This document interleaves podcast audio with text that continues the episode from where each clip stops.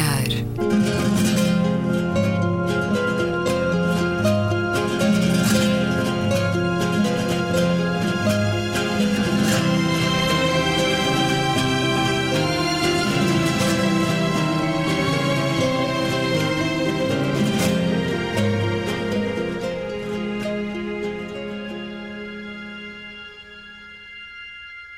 Bem-vindos a um certo olhar. Uma conversa na Antena 2 com Gabriela Canavilhas, Luísa Schmidt, Frei Bento Domingues e Luís Caetano. Vamos olhar o mundo, trocar ideias numa polifonia a que se juntam as vozes deste e desse lado da rádio. É o regresso de um programa que a Antena 2 apresentou durante seis anos, até 2010, e que agora volta a propor um encontro com aquilo que nem sempre os média tratam com vagar, com tempo. Vamos olhar hoje, a partir de um livro também, Francisco, o Papa que põe a Igreja a mexer, uma série de textos, de crónicas que há 25 anos Frei Bento Domingues edita no público, apresenta no público e que o Círculo Leitores Temas e Debates tem vindo a apresentar com a organização de António Marujo e Maria Julieta Mendes Dias.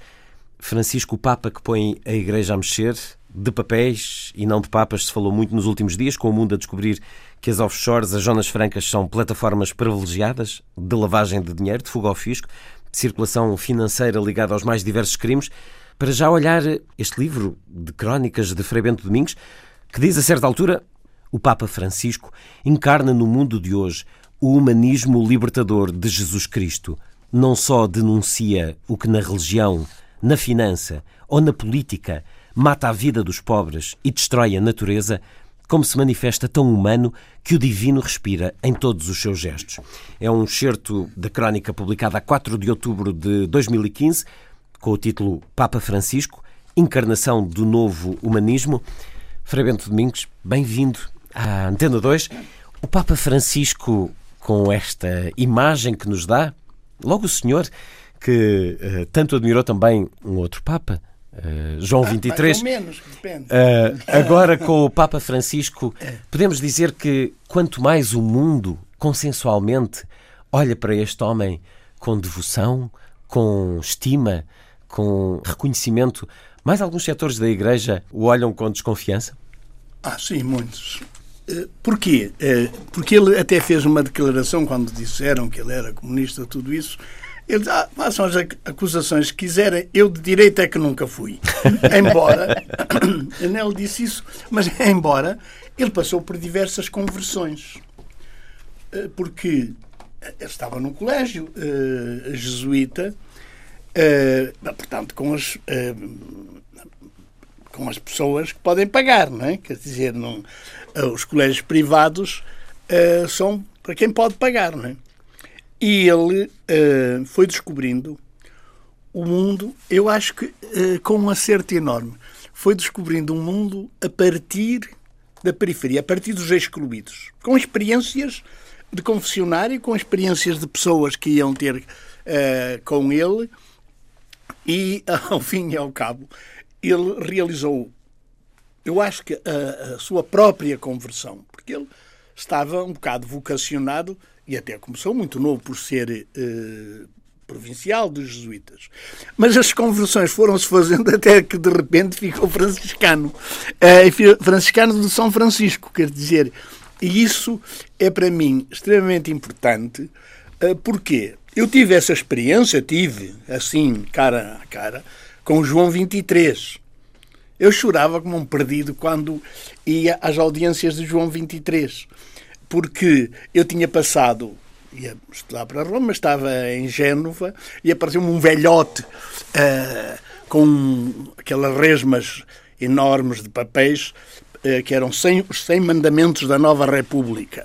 É, eles acho que são um bocado demais. A gente uh, brincou um bocado e ele disse: não, não, há três bombas que é preciso fazer. Lançar uma em Moscou, outra em Washington e outra no Vaticano. A do Vaticano já lá está.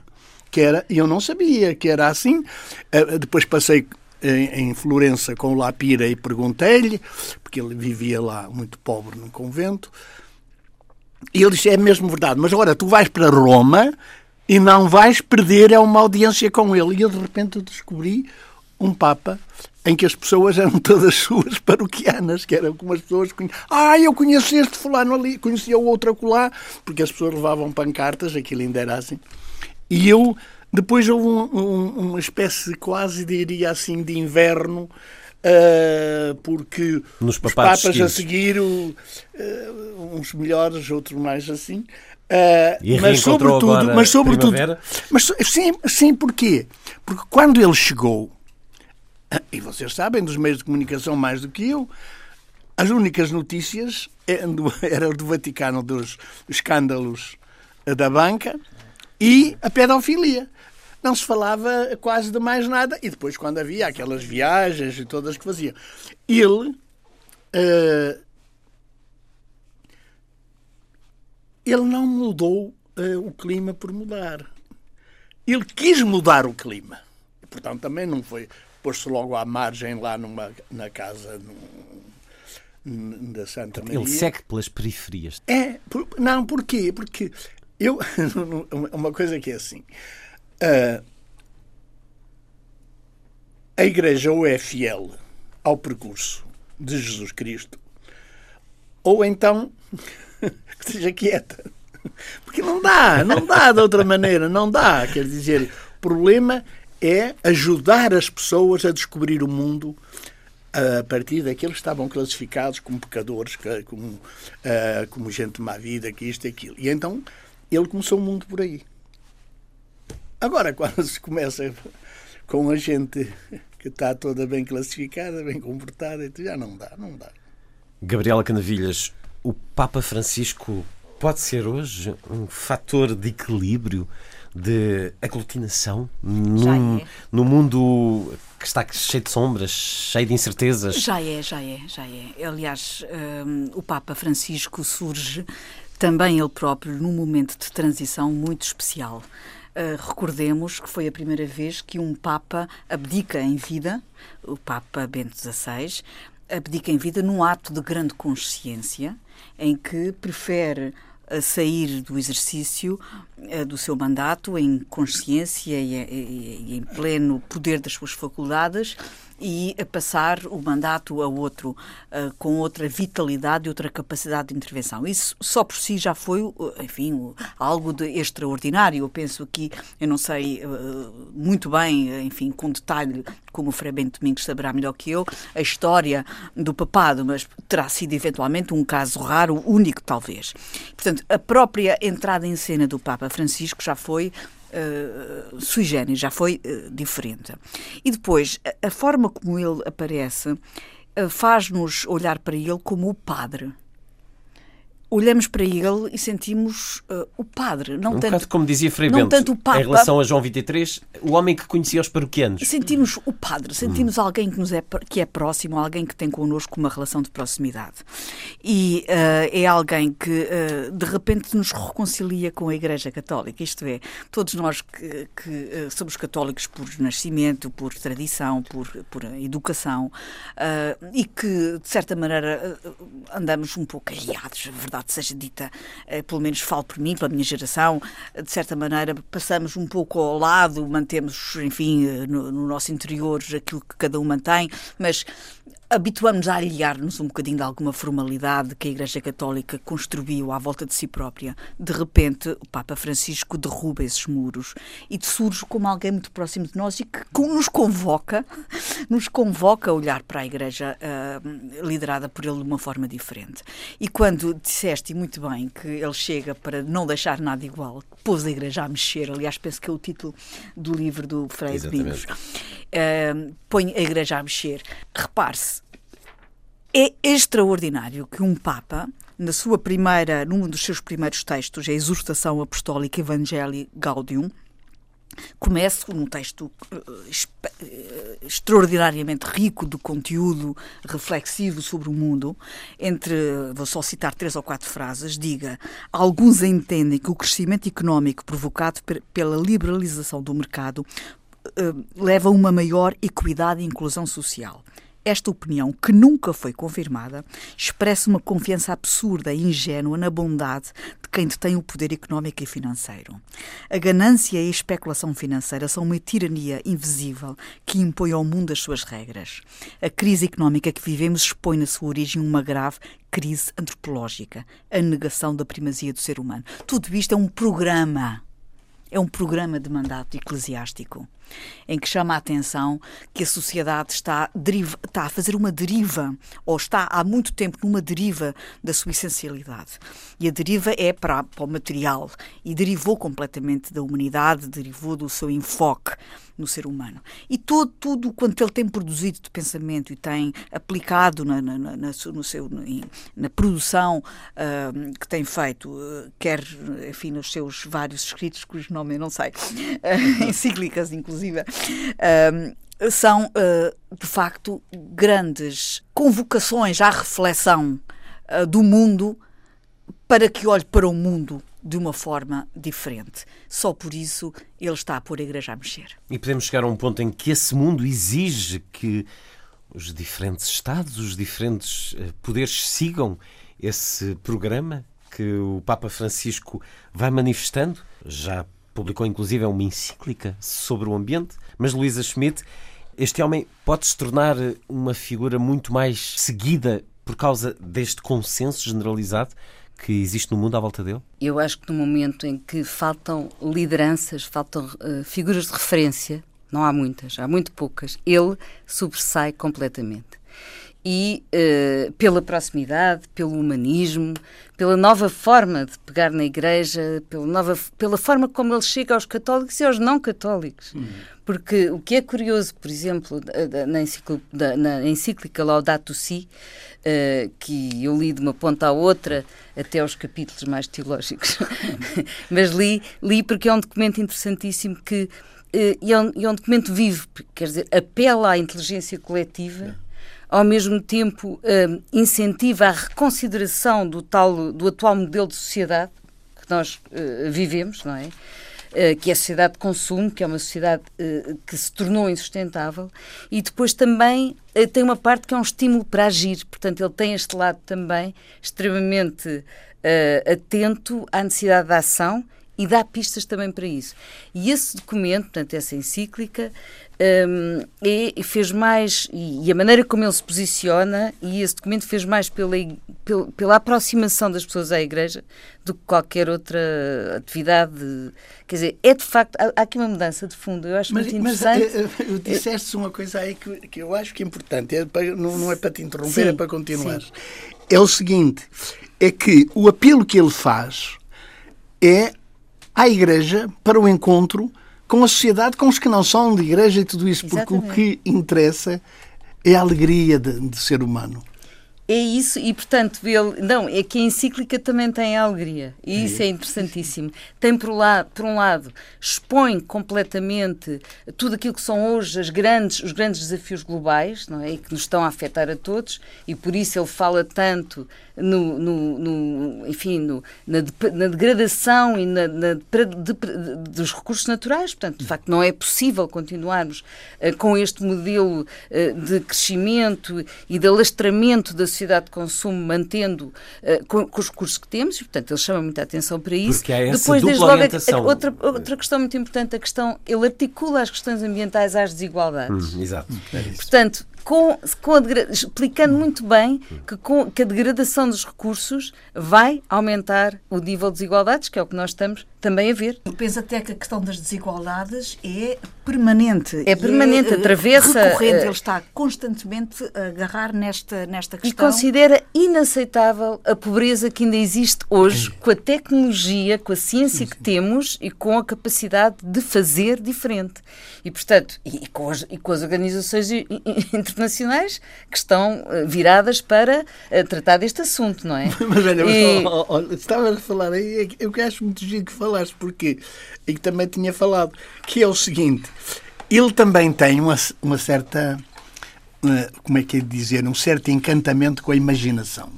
Uh, porque sim, ele está sempre a lançar sim, sim, coisas. Então, nas missas de manhã, uh, que depois alguma dessas coisas vêm depois no, lá no site do Vaticano. No Observatório Romano. É, e no Observatório. Ah, mas há uma, há uma coisa, uh, há uma coisa que é gira. É quando ele lançou aquela questão da economia que mata. Sim, sim, sim. sim. Uh, ele depois encontrou fórmulas sempre para dizer isso de mil maneiras. Quer dizer, eu acho. É quase uma técnica de comunicação. Vínhamos é, a falar disso é, há pouco. É, é, mas é de conteúdo, mas é de conteúdo. De conteúdo, é uma comunicação com conteúdo é. que vai contra a comunicação sem conteúdo que está, é. da qual está, está, generalizada. Só queria acabar uh, com, uh, ainda dizendo uma coisa que eu acho que é extremamente importante e que já foi aqui referida. Uh, na encíclica, ele também fala do abuso da lógica das grandes corporações não é? e da sua ideologia neoliberal e, eh, um, e, e, também da, da, é. irresponsabilidade social e ambiental de muitas multinacionais que nos. Ele, ele explicita isto, não é? Que nos países onde não há sociedade civil e que são pobres, uh, chegam e uh, uh, fazem o que querem, não é? que lhes apetece. Portanto, e também fala da corrupção que nos corrói, não é? e da questão ele toca a tudo. A questão dos organismos geneticamente modificados e dos riscos que os agricultores têm de ficar nas mãos das grandes corporações que são os donos das sementes, dos oceanos. É extremamente interessante tudo aquilo que ele fala, mas depois também vai buscar a tal alegria. As energias renováveis, a esperança, por exemplo, que existe uh, no, que é hoje, no que é a energia solar. É? que é uma das coisas que ele sublinha e que pode criar uma gerar uma revolução muito grande ao nível mundial. Porque quem tem sol é o sul, não é o, mais sol é o sul, não é o norte. Tudo isto é muito interessante uh, como ele pega e, e por exemplo, o, vários, vários intelectuais refletiram sobre ele. Uh, o Edgar Morin dizia uma coisa Uh, dizia uma coisa muito interessante, uh, que, era, que era um pouco. Nós, uh, a encíclica para o Edgar Morin, dizia ele, é o ato número um para uma nova civilização que, substitua o bem-estar exclusivamente materialista pelo bem viver do autêntico desenvolvimento pessoal e comunitário. E isto vai de encontro também a muitos outros documentos que também têm sido produzidos por, algumas, eh, por alguns pensadores e pessoas nas Nações Unidas, por exemplo, a prosperidade sem crescimento e todos os outros. Eh, há muita gente a pensar uh, com ele. E isso também é interessante. Ele contamina, mas também vai beber aos cientistas ah, e às sim, pessoas que já sim. pensaram, porque isto é cientificamente muito rigoroso. Ele a encíclica Laudato Si, na qual o Papa critica a destruição ambiental e o consumismo, que foi oferecida a Marcelo Rebelo Sousa, o Presidente da República Portuguesa, quando o visitou e que vai eh, ter hum, esta quinta-feira, vai estar no centro de um encontro do Cardeal Patriarca de Lisboa, Dom Manuel Clemente, com universitários de Coimbra. Vão debater esta encíclica do Papa Francisco. E voltando à questão da Igreja, uh, Frei Bento Domingos, a Igreja no olhar do Papa Francisco, ele está a pedir para que se mexam, para que leve, sejam mais sim, ativos? Ele faz um esforço é, total. É, ali não se pode dizer que não dá o exemplo, mas ele não quer. É uma igreja autorreferenciada. Quer dizer, que está contente consigo e que se quer pôr contente consigo, quer ter uma boa imagem. Uh, não, ele quer uma igreja a mexer para a periferia, ao encontro das pessoas de quem ninguém gosta de se encontrar. Dizer, por exemplo, a melhor homilia dele foi só uma palavra, quando foi a Lampedusa, e que disse só uma vergonha. É, é, é um bocado isto que ele, em vez desta linguagem eclesiástica, sempre uh, com, com, uh, com dois sujeitos, dois predicados, dois complementos diretos e depois tudo à volta. Capacidade de aproximação. ele é realmente o, o querer encontrar-se, porque ele tem problemas uh, muito complicados de hábitos. Por exemplo, quando há um padre que lhe chega a dizer que está ali uma mulher que se quer, quer batizar o filho, mas ela uh, é uma.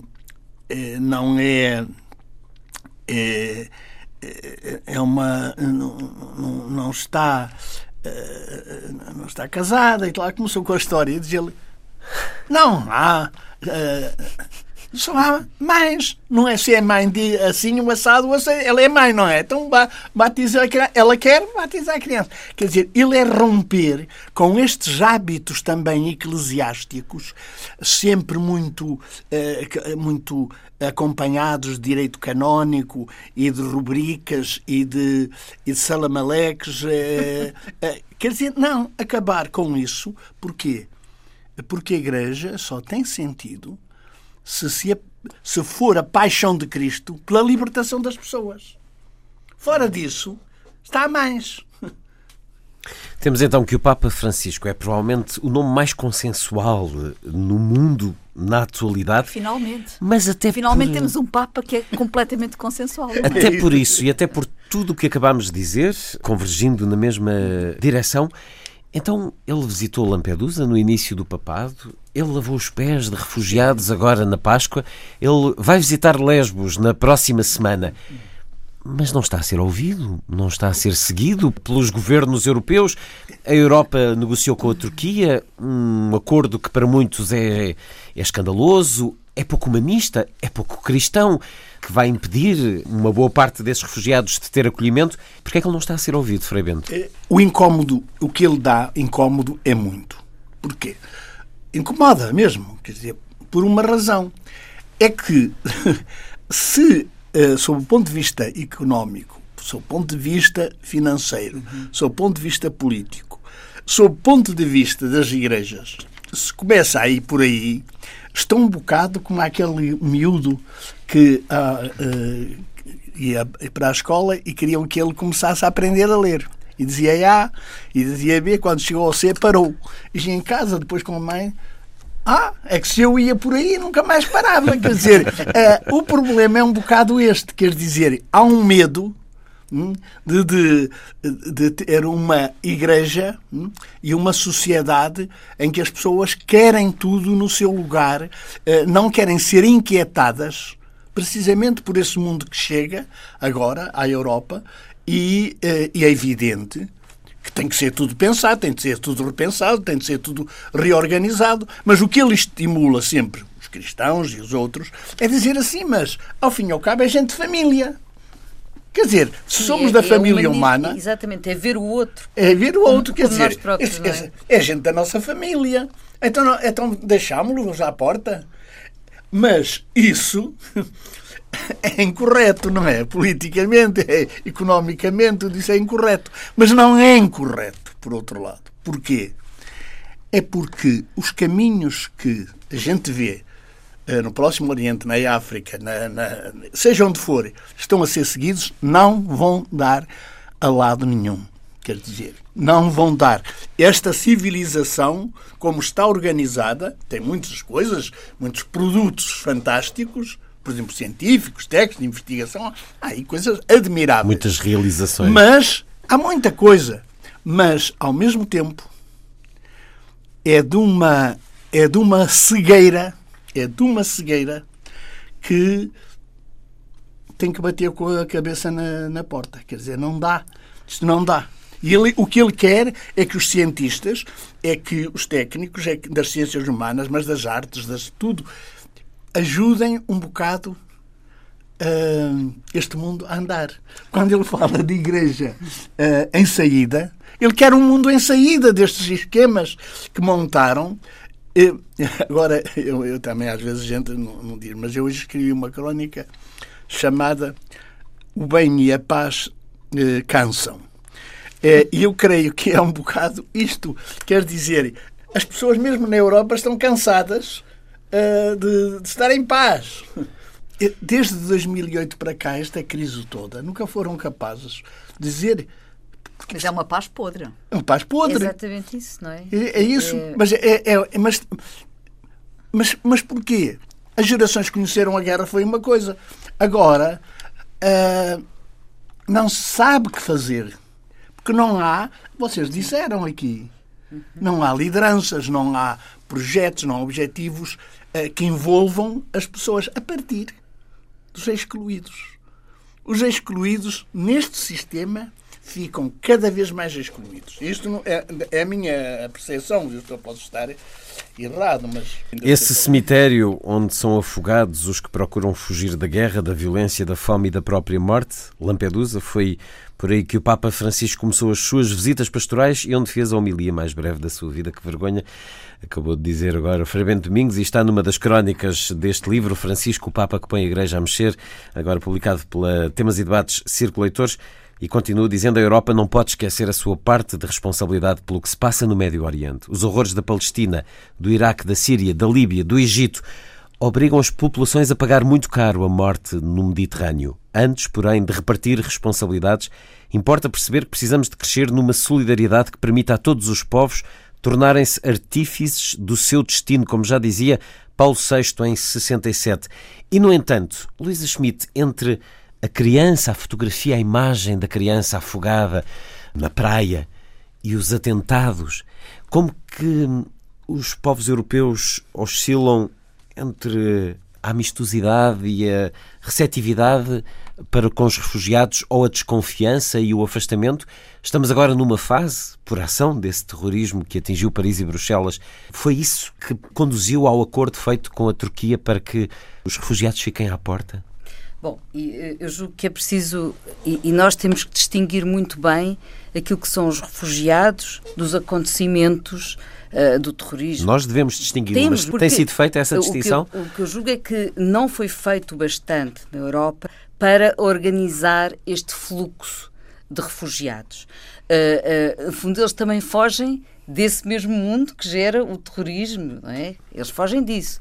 E uh, a sociedade, portanto, a União Europeia dispõe de meios financeiros, tecnológicos e humanos para poder abordar uh, uh, estes movimentos de refugiados, uh, para distinguir o que são refugiados do que são imigrantes económicos, do que são também do que são talibãs. Quer dizer, é possível fazer isso, só que, como não o fez bem, a confusão é utilíssima em quem quiser manipular. E claro, quando nós vemos estas manifestações nazis um pouco por toda a Europa, é são manipulações. Porque é possível preparar. E não se preparou. É possível fazer a triagem, é possível ter informação, é possível fazer uma melhor distribuição e, e, muito importante, como dizia há dias o engenheiro Guterres numa conferência que eu assisti, é possível também apoiar os países por onde transitam estes refugiados.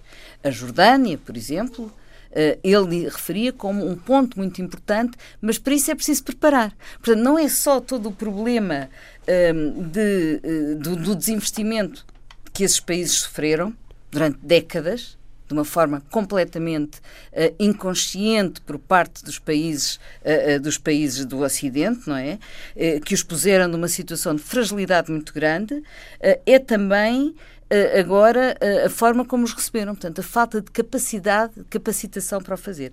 E as próprias Nações Unidas têm também aqui um papel muito importante. Outra coisa que o engenheiro Guterres dizia era que o facto de terem retirado dinheiro ao Programa Mundial ao, ao, ao contra a Fome tinha gerado mais refugiados. E, portanto, eh, eh, um gestor qualquer, não é? Este mundo dos gestores, resolveu nas Nações Unidas que ia cortar aquela verba uh, do Programa Mundial contra a Fome. E isso acabou por gerar mais refugiados ainda. Acresce referido também por ele, portanto não estou a puxar a brasa à minha sardinha, mas a questão das alterações climáticas que também está a empurrar muitos refugiados dentro dos países e para outros, porque as pessoas há, há zonas absolutamente improdutivas e invivíveis. E portanto, todo este problema que não foi acautelado durante décadas, depois também não foi acautelado como deve de ser, nem, nem houve uma boa organização para receber uh, esta, a chegada destes refugiados, não é?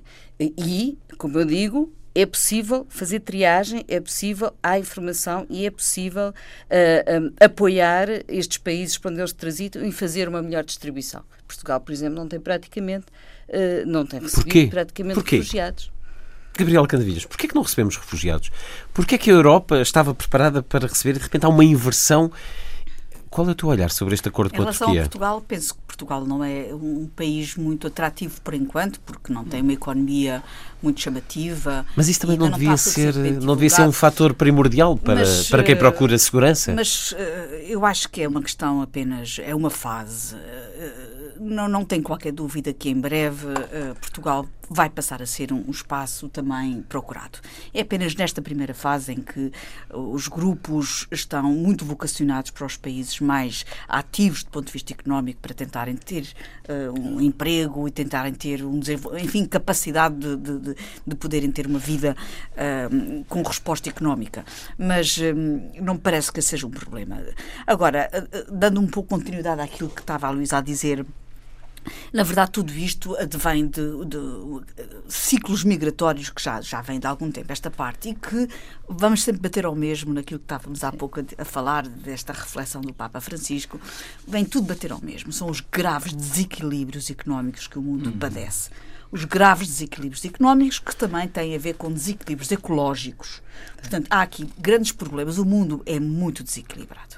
E quanto mais desequilibrado está, há uma parte do mundo que está cada vez mais pobre, mais seca, mais eh, incapaz de se autoprovir, uh, e há uma parte do mundo que está cada vez mais rica, mais, uh, mais uh, com são, mais gorduras, grupos, pessoas, exatamente, grupos, com mais com mais excessos. Portanto, há aqui um mundo extremamente desequilibrado e que está realmente na, na, essa é a razão fundamental porque o mundo está doente.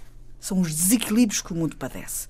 E são esses desequilíbrios que levam a estes ciclos migratórios e depois são também desequilíbrios que têm a ver com uma política externa errada por parte, nomeadamente, uh, da Europa e do Ocidente, uh, o que aconteceu na Líbia, o que aconteceu no Iraque. Tudo isto está na Sim. origem também do recrudescimento de e todos de estes, maneira, é? estes, problemas que hoje nós estamos a, a sofrer com, com o Daesh, com o, o Estado Islâmico e com estes grupos terroristas que já existiam, evidentemente, de uma forma ou de outra, dentro dos seus próprios grupos, mas que hoje tomaram uma dimensão porque cresceram num, num território completamente devastado devastado e que foi devastado porque uh, houve espaço para que ficasse devastado. Houve uma política externa errada. Uh, e, portanto, há aqui responsabilidades também do Ocidente, da Europa, nomeadamente. Portanto, e uh, tudo isto causa, de facto, um, um, um, uma avalanche, digamos assim, de problemas que se vão sobrepor aos tais desequilíbrios económicos e ecológicos que há bocadinho estávamos a falar. Isto resulta numa avalanche de, de, de, de seres humanos milhares de seres humanos que estão à porta da Europa a pedir socorro a uma Europa que foi em grande parte também causadora da situação em que eles estão.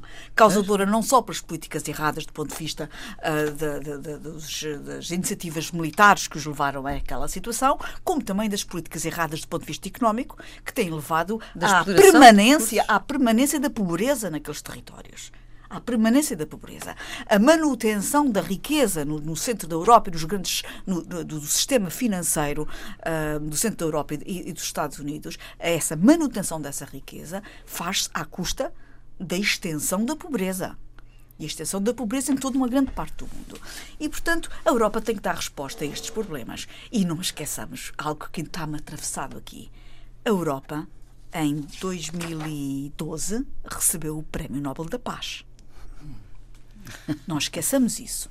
Recebeu o Prémio Nobel da Paz. Eu pergunto, não sei muito bem porquê, mas se recebeu o Prémio Nobel da Paz, tem responsabilidades tem responsabilidades, não só em fazer jus a, essa, a, essa, a esse reconhecimento, como também lhe dar seguimento a essa, a essa enfim, a, a, esse, a essa confiança Exatamente. que lhe foi otorgada. Sim. Não, mas, é, é, mas eu acho que aí há, há, é isso tudo que vocês sabem, conhecem profundamente e tudo. Mas eu, eu, eu, pela minha ignorância, há uma coisa que me causa. Hum, aliás, há bocado já falaram. A organização do acolhimento. Uhum. Porquê? Porque eu tenho bastante receio de que estejam também a criar guetos. Por exemplo, as pessoas que entram num país são diversos, cada vez o mundo será, como já foi em muitos lados, muito diferente do que foi no passado. Vai ter uma composição populacional uh, muito, di muito diferente daquela que tinha. Eu não acho nada nisso um mal, é um contrário. Uh, Muito bem, concordo inteiramente consigo. É, não, eu acho que é um. É, que, que é um a Europa é um, precisa dessa gente até para, é se, para enriquecer também a sua densidade populacional. É porque a Europa está a crescer a olhos vistos é, mas, em termos mas, de, de, de, um outro ponto de, seres vista, humanos, de, e de, um outro ponto de vista. Mas também do ponto de vista do cosmopolitismo, no, no que é, ele tem de interessante e bom, porquê? não é? Porque se, por exemplo, sob o ponto de vista religioso, sob o ponto de vista uh, humano, das etnias, dos grupos todos que vêm, tem de se desenvolver uma cultura porosa, uma cultura que não é do afastamento do outro, mas do reconhecimento. Uh, como, é, como é que é de dizer? Um reconhecimento relacional. Faz parte de nós e nós fazemos parte uns dos outros. E essas identidades novas, se forem de gueto, vão criar problemas para o futuro muito, muito grandes. Se forem de, uh, inteligentes, porque a primeira coisa nestas coisas é nunca a primeira graça de Deus é, é usar os, os neurónios. É, é, é, é um problema de, de, de, inteligência, é um problema de cultura, é um problema de ciência e de ciências sociais, de ver que essas pessoas não têm que se estar sempre a identificar só com os seus países de origem tem de se dizer isto é a minha terra, isto é a terra que eu defendo, isto é a cultura também que eu defendo. Eu enriqueci esta cultura, eu enriqueci estas religiões, mas, portanto, elas têm de estar num diálogo ativo. Sendo que há quem ah, opte por não estar. Há quem opte por não estar. Quando falamos desse, desses ah, guetos, sim. dessas comunidades fechadas, é... às vezes o exterior, o país de acolhimento, não, não consegue interagir com elas. Porquê? Não é por falta não é por falta de meios, não é por falta de ciência, não é por falta de nada. É, a meu ver, porque. Uh, porque os cálculos que são feitos são cálculos financeiros, são cálculos económicos, são cálculos de renovação da população, mas não são cálculos de dizer assim, isto é gente nossa também. Por isso é que eu queria chamar a atenção para a importância de, do cosmopolitismo sempre no, no sentido da, da, curiosidade e do respeito pelo outro. Sim, sim. E isso é uma característica europeia, é uma característica que nós temos que continuar a manter e desenvolver. Porque isso é que nos vai fazer realmente conseguir metabolizar as pessoas que estão a chegar e que precisam, não é? E que, além de nós termos uma responsabilidade enorme no que aconteceu, seja pelas guerras, seja pela exploração de recursos e por não termos investido suficientemente na capacitação eh, desses povos, e nos, não investimos aí, realmente, efetivamente, é, é o pós-colonialismo, no fundo, reproduziu um não bocadinho. Não investimos, como retiramos, retiramos todos os recursos retiramos e não investimos nas pessoas, não é? Não investimos. É, é uma espécie de pós, uh, o pós-colonialismo reproduziu o modelo, não é? é? Mas agora com líderes locais. Sim. E esse é um problema uh, nesses não, países e, e também. Depois, mas isso que diz é tão importante porque depois também tira a responsabilidade aos que chegam a exigirem dos seus países de origem mais juízo. Quer dizer, sim, sim, sim. Uh, o problema da Arábia Saudita. A Arábia Saudita tem para cinco dias no ano, para a visita à Meca, umas instalações colossais que só servem nesses dias, não é um lugar, não é um santuário, é uma residência. Quantos é que ela acolheu? Pois, destes claro, imigrantes. É necessário. Sobre também... a Arábia Saudita podíamos dedicar Sim, um programa. ah, tá, tá. não, mas digo, mas é, um, é uma Sobretudo coisa que as, as pessoas, que as pessoas não uh, têm quase, há quase um pudor em falar uh, desses países de origem. Por exemplo, querem construir uma mesquita, mas devem autorizar que outras religiões construam também lá uh, uh, edifícios religiosos. Claro, ou usar a indumentária é, é que o, as pessoas é entenderem. É o problema da reciprocidade que é necessário. É evidente que a ajuda e o acolhimento não tem que ser uh, não tem que ser num duplo sentido. Quem está à rasca, está à rasca, quer dizer, e tem de se ajudar. Mas depois é necessário criar uma cultura em que esta gente que encontrou outra forma de viver, outras possibilidades, diga, mas porquê? Não na, na minha terra de origem? Então, quer dizer, isto também. Não sei, desculpe. Isso, isso aponta depois também para, para, outra coisa que podemos falar a seguir, que é sobre hoje o, o papel da Europa e, e uma sim. certa crise europeia em que a, que a Europa vive. Sim, sim. Na última quarta-feira, os alunos portugueses foram desafiados a dizer o que levariam numa mochila se fossem refugiados, se fossem eles próprios refugiados eh, explicando o porquê dessas escolhas. Eu acho que, com todo o cinismo que se pode colocar sempre à volta de, destes atos, eh, esta foi uma iniciativa eh, inteligente, como dizia, cativar os miúdos para se porem no lugar do outro. E, inclusive, o presidente Marcelo, ele próprio um homem muito consensual neste momento no nosso país, foi também desafiado a, a fazer o mesmo.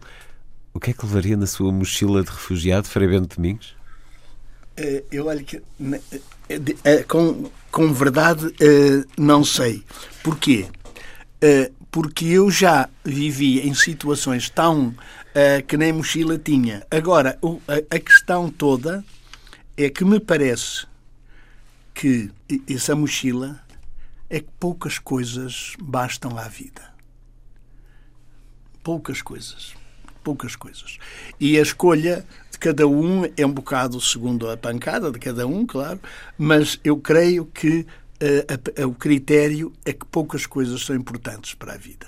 E uma situação dessas é, de facto, uh, que, meu Deus, uh, o que era necessário que a gente dizer assim, se a gente olhar para as coisas que nos sobram, quer dizer, até esta coisa, muitas vezes, eh, as, as pessoas libertam-se de coisas eh, até para, para libertar as casas, não é? Mas, uh, mas há, há, há, há, algo que eu creio que a gente tem de se libertar nesta, nesta cultura de consumo e de consumo também, eh, quase diria, de, de, tornar como indispensável coisas que não são mesmo indispensáveis. E eu, portanto, a, a, a mochila, preciso de uma mochila porque a minha ciática não dá para andar com, com mal, mas, uh, mas digo eu, mas tem de ser muito, uh, muito leve, muito leve. E já nos disse que, de facto, defende que não há muito a levar. É curioso que esta iniciativa de pôr no lugar do outro acaba por ser também uma reflexão sobre isto, sobre o, o combate ao ao, excesso, ao consumismo e no caso dos miúdos das escolas, Luísa Schmidt, há tantos anos que escreves enfim, sobre este consumo com inteligência, com pedagogia. Pensaste também, quando leste esta notícia, sobre o que, que levarias é que na tua mochila? Ah, eu levava um smartphone dos mais avançados, tecnologicamente mais avançados, levava um carregador. Porque a cultura está ao acesso desse Sim, aparelhómetro. Isso, hoje, isso, é, isso é fundamental, inclusivamente com lanterna a informação. lá incluída, hum. e depois levava o que é que é essencial à vida? A água.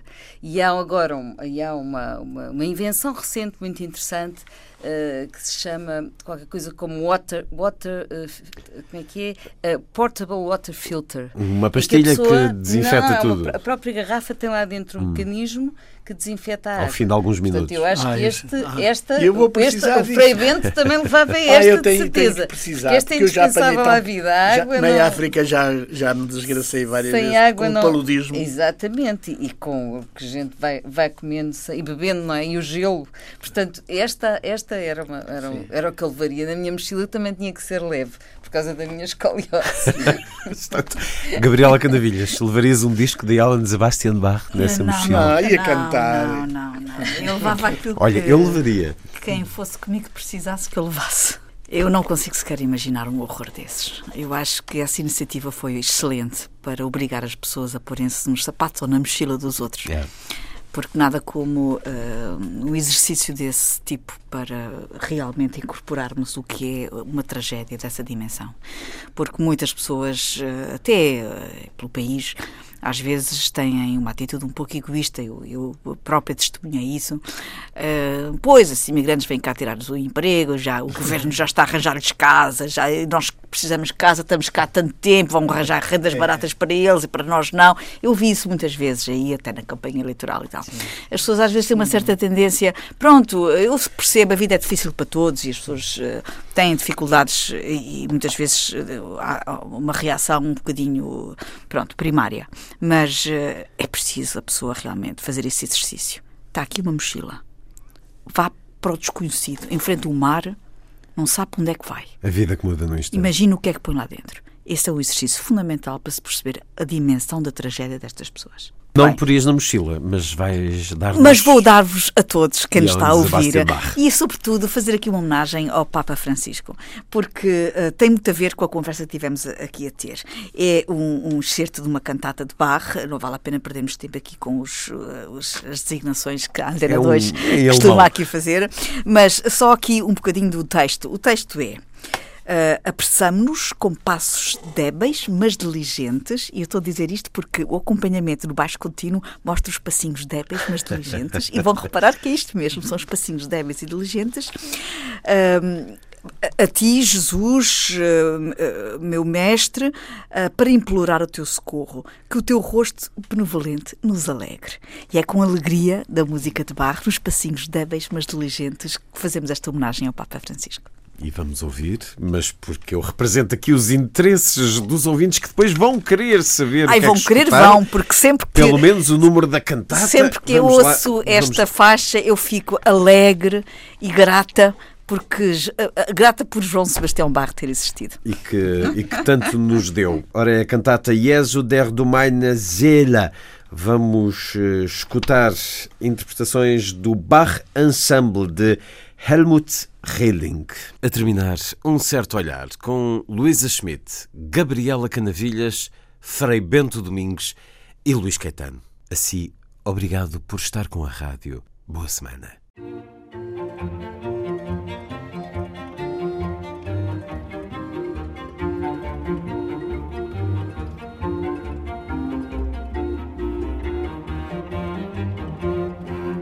Wir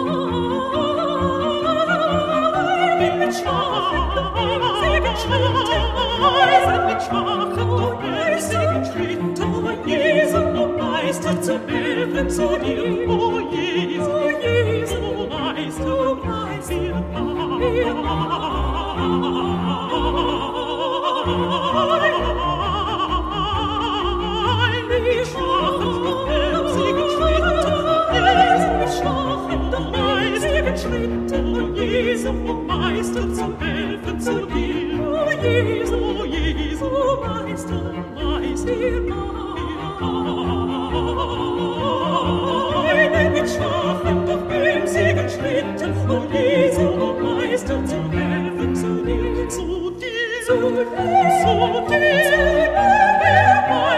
Schwachen, doch emsigen Schritten, o Jesu, o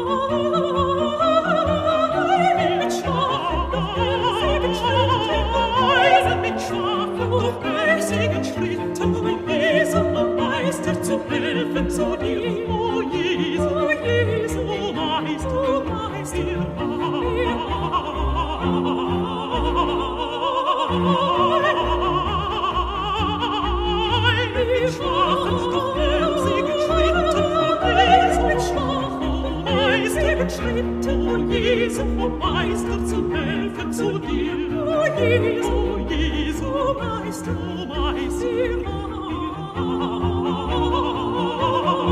Meine mit schwachen, doch emsigen Schritten, o Jesu,